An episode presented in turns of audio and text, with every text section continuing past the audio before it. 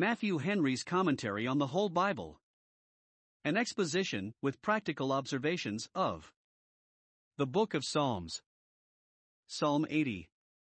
This psalm is much to the same purport with the foregoing.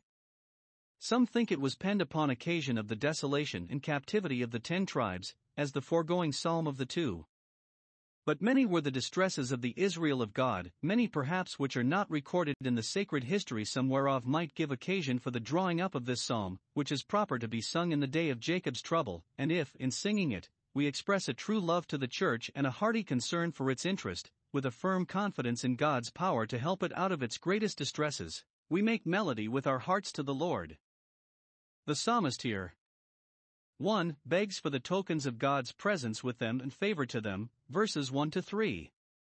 2. He complains of the present rebukes they were under, verses 4 to 7. 3. He illustrates the present desolations of the church, by the comparison of a vine and a vineyard, which had flourished, but was now destroyed, verses 8 to 16. 4. He concludes with prayer to God for the preparing of mercy for them, and the preparing of them for mercy, verses 17 to 19. This, as many Psalms before and after, relates to the public interests of God's Israel, which ought to lie nearer to our hearts than any secular interest of our own. To the chief musician upon Shoshannim, Eduth. A Psalm of Asaph. Psalm 80 verses 1 to 7. The psalmist here, in the name of the church, applies to God by prayer, with reference to the present afflicted state of Israel. 1. He entreats God's favor for them, verses 1 and 2, that is all in all to the sanctuary when it is desolate, and is to be sought in the first place. Observe 1. How he has God in his address as the shepherd of Israel, whom he had called the sheep of his pasture, Psalm 79 verse 13, under whose guidance and care Israel was, as the sheep are under the care and conduct of the shepherd. Christ is the great and good shepherd, to whom we may in faith commit the custody of his sheep that were given to him. He leads Joseph like a flock, to the best pastures, and out of the way of danger. If Joseph follow him not as obsequiously as the sheep do the shepherd, it is his own fault. He dwells between the cherubim, where he is ready to receive petitions, and to give directions. The mercy seat was between the cherubim, and it is very comfortable in prayer to look up to God as sitting on a throne of grace, and that it is so to us is owning to the great propitiation, for the mercy seat was the propitiatory. 2. What he expects and desires from God, that he would give ear to the cry of their miseries and of their prayers, that he would shine forth both in his own glory and in favor and kindness to his people, that he would show himself and smile on them, that he would stir up his strength, that he would excite it and exert it. It had seemed to slumber, Lord, awaken it. His cause met with great opposition, and the enemies threatened to overpower it. Lord, put forth thy strength so much the more, and come for salvation to us, be to thy people a powerful help and a present help, Lord, do this before Ephraim, Benjamin, and Manasseh, that is, in the sight of all the tribes of Israel. Let them, them see it to their satisfaction. Perhaps these three tribes are named because they were the tribes which formed that squadron of the camp of Israel that in their march through the wilderness followed next after the tabernacle, so that before them the ark of God's strength rose to scatter their enemies. 2. He complains of God's displeasure against them. God was angry, and he dreads that more than anything. Verse 4. 1. It was great anger. He apprehended that God was angry against the prayer of his people, not only that he was angry notwithstanding their prayers, by which they hoped to turn away his wrath from them, but that he was angry with their prayers, though they were his own people that prayed. That God should be angry at the sins of his people, and at the prayers of his enemies is not strange, but that he should be angry at the prayers of his people is strange indeed. He not only delayed to answer them, that he often does in love, but he was displeased at them. If he be really angry at the prayers of his people, we may be sure it is because they ask amiss. James 4 verse 3. They pray, but they do not wrestle in prayer, their ends are not right, or there is some secret sin harbored and indulged in them, they do not lift up pure hands, or they lift them up with wrath and doubting. But perhaps it is only in their own apprehension, he seems angry with their prayers when really he is not, for thus he will try their patience and perseverance in prayer, as Christ tried the woman of Canaan when he said, It is not meet to take the children's bread and cast it to dogs. 2. It was anger that had continued a great while. How long wilt thou be angry? We have still continued praying, and yet are still under thy frowns. Now the tokens of God's displeasure, which they had been long under, were both their sorrow and shame. 1. Their sorrow, verse 5 Thou feedest them with the bread of tears, tears. They eat their meat from day to day in tears. This is the vinegar in which they dip their morsel. Psalm 42, verse 3. They had tears given them to drink, not now, and then a taste of that bitter cup, but in great measure. Note, there are many that spend their time in sorrow who yet shall spend their eternity in joy. 2. It was their shame, verse 6. God, by frowning upon them, made them a strife unto their neighbors, each strove which should expose them most, and such a cheap and easy prey were they made to them that all the strife was who should have the stripping and plundering of them. Their enemies laughed among themselves to see the frights they were in, the straits they were reduced to, and the disappointments they met with. When God is displeased with his people, we must expect to see them in tears and their enemies in triumph. 3. He prays earnestly for converting grace in order to their acceptance with God and their salvation. Turn us again, O God. Verse 3 Turn us again, O God of hosts. Verse 7 And then cause thy face to shine, and we shall be saved. It is the burden of the song, for we have it again. Verse 19.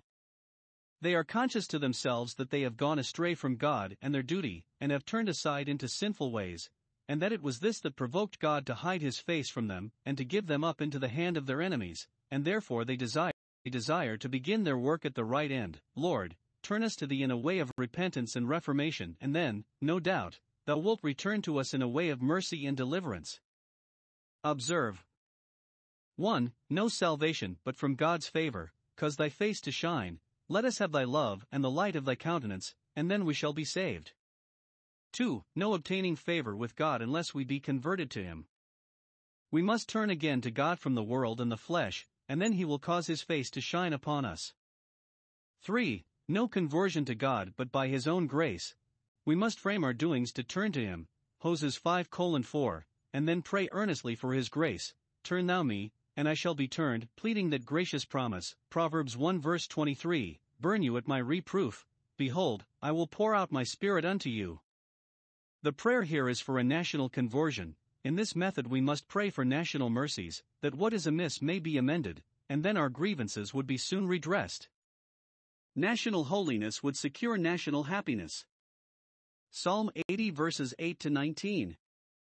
The psalmist is here presenting his suit for the Israel of God and pressing it home at the throne of grace, pleading with God for mercy and grace for them. The church is here represented as a vine, verses 8 and 14, and a vineyard, verse 15. The root of this vine is Christ, Romans 11 verse 18. The branches are believers, John 15 verse 5. The church is like a vine, weak and needing support, unsightly and having an unpromising outside, but spreading and fruitful, and its fruit most excellent. The church is a choice and noble vine. We have reason to acknowledge the goodness of God that He has planted such a vine in the wilderness of this world, and preserved it to this day. Now observe here. I, how the vine of the Old Testament church was planted at first. It was brought out of Egypt with a high hand, the heathen were cast out of Canaan to make room for it, seven nations to make room for that one. Thou didst sweep before it, so some read verse 9, to make clear work, the nations were swept away as dirt, dirt with the besom of destruction.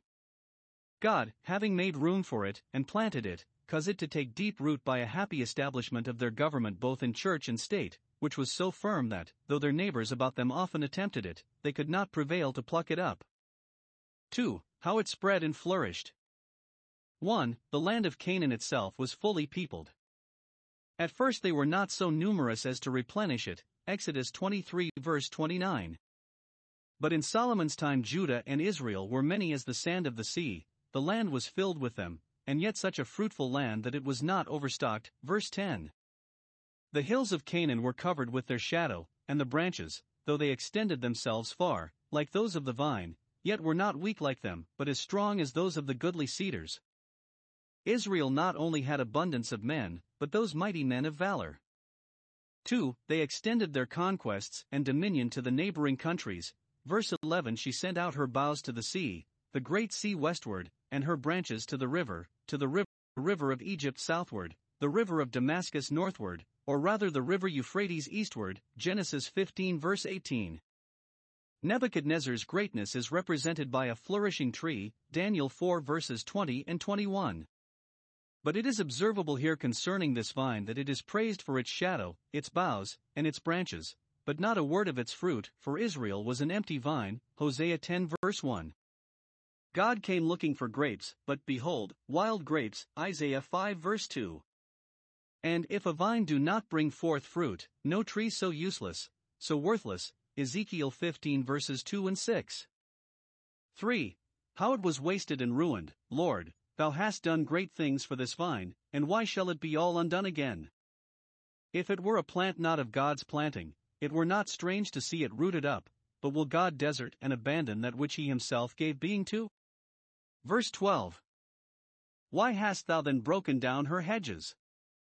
There was a good reason for this change in God's way towards them. This noble vine had become the degenerate plant of a strange vine, Jeremiah 2 verse 21, to the reproach of its great owner, and then no marvel if he took away its hedge, Isaiah 5 verse 5. Yet God's former favors to this vine are urged as pleas in prayer to God, and improved as encouragements to faith, that, notwithstanding all this, God would not wholly cast them off. Observe 1. The malice and enmity of the Gentile nations against Israel. As soon as ever God broke down their hedges and left them exposed troops of enemies presently broke in upon them, that waited for an opportunity to destroy them. Those that passed by the way plucked at them, the board out of the wood, and the wild beast of the field were ready to ravage it. Verse 13. But 2. See also the restraint which these cruel enemies were under, for till God had broken down their hedges they could not pluck a leaf of this vine. The devil could not hurt Job so long as God continued the hedge round about him. Job 1 verse 10. See how much it is the interest of any people to keep themselves in the favor of God, and then they need not fear any wild beast of the field. Job 5 verse 23. If we provoke God to withdraw, our defense has departed from us, and we are undone. The deplorable state of Israel is described, verse 16 it is burnt with fire, it is cut down, the people are treated like thorns and briars, that are nigh unto curse, cursing, and whose end is to be burned, and no longer like vines that are protected and cherished. They perish not through the rage of the wild beast and the boar, but at the rebuke of thy countenance, that was it which they dreaded, and to which they attributed all their calamities. It is well or ill with us according as we are under God's smiles or frowns. 4. What their requests were to God hereupon. 1. That God would help the vine, verse 14, 15 that he would graciously take cognizance of its case and do for it as he thought fit.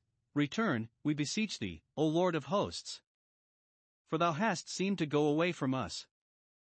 Look down from heaven, to which thou hast retired, from heaven, that place of prospect, whence thou sayest all the wrongs that are done us, that place of power, whence thou canst send effectual relief, from heaven, where thou hast prepared thy throne of judgment, to which we appeal, and where thou hast prepared a better country for those that are Israelites indeed, thence give a gracious look, thence make a gracious visit, to this vine.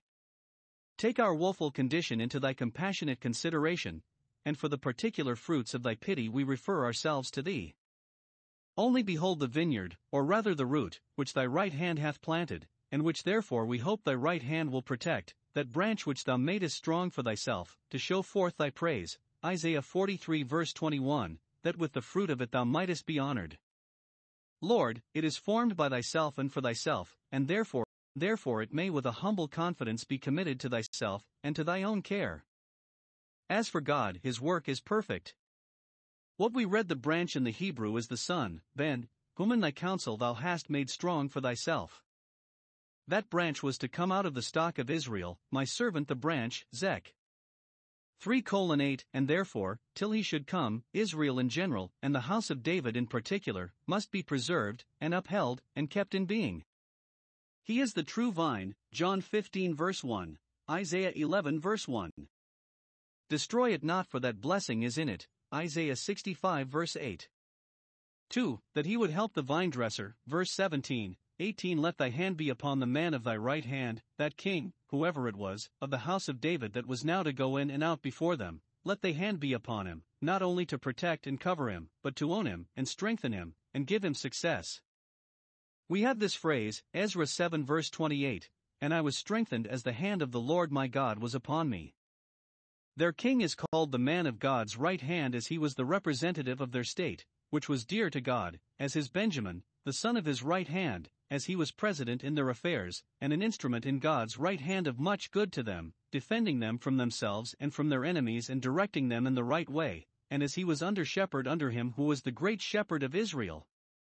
Princes, who have power, must remember that they are sons of men, of Adam, so the word is, that, if they are strong, it is God that has made them strong, and he has made them so for himself, for they are his ministers to serve the interests of his kingdom among men, and, if they do this in sincerity, his hand shall be upon them, and we should pray in faith that it may be so, adding this promise that, if God will adhere to our governors, we will adhere to him, so will not we go back from thee. We will never desert a, a cause which we see that God espouses, and is the patron of. Let God be our leader, and we will follow him. Adding also this prayer quicken us, put life into us, revive our dying interests, revive our drooping spirits, and then we will call upon thy name. We will continue to do so upon all occasions, having found it not in vain to do so. We cannot call upon God's name in a right manner unless He quicken us, but it is He that puts life into our souls, that puts liveliness into our prayers.